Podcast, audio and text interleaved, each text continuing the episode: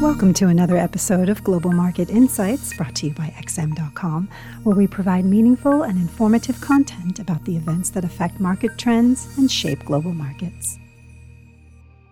It's Monday, the 5th of October, 2020, and you're listening to the Daily Market Comment podcast by Marios Hadjikyriacos. I'm Maria Pachordis. Thanks for joining us at XM.com. Global markets opened on a cheerful note on Monday, emboldened by hopes that a relief package deal can still be brokered in America and that President Trump's health is improving.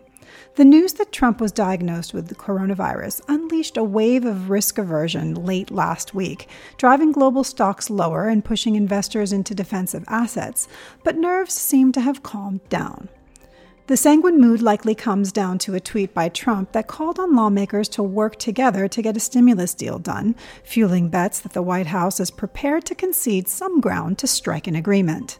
This was soon echoed by Senate Majority Leader Mitch McConnell, who said we are closer to getting an outcome.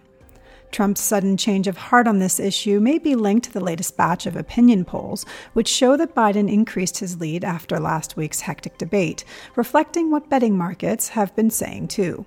In essence, Trump is falling behind, so he needs to make something happen quickly if he is to turn the tide, and sending another round of checks to the public may just do the trick. Reports that Trump may be discharged from the hospital today may be supporting sentiment as well. The Japanese yen and gold prices are back on the retreat, whereas crude oil is staging a comeback, drawing strength from futures contracts that point to a higher open on Wall Street today.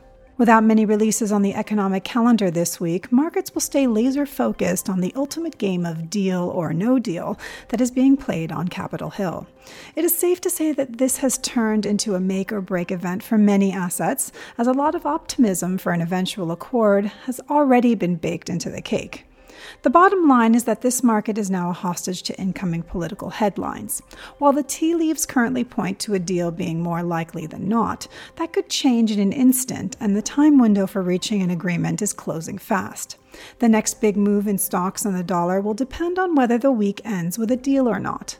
Most other news is just a sideshow, something perfectly captured by the U.S. employment report, which failed to spark any market reaction on Friday.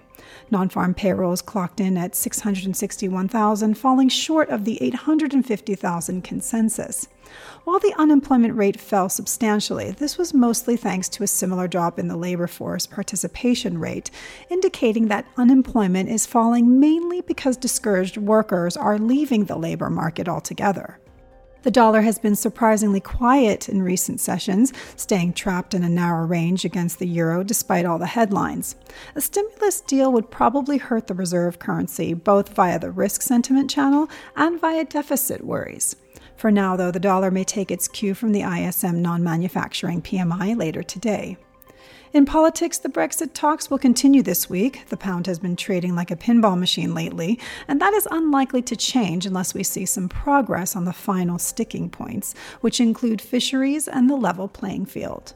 Finally, the Reserve Bank of Australia will wrap up its meeting early on Tuesday. And if policymakers lay the groundwork for a rate cut in November, the Aussie would be at risk. Thanks for listening. This was today's Daily Market Comment here at XM.com. Thank you for listening to another episode of Global Market Insights brought to you by XM.com. For more in depth technical and fundamental analysis, be sure to visit www.xm.com forward slash research.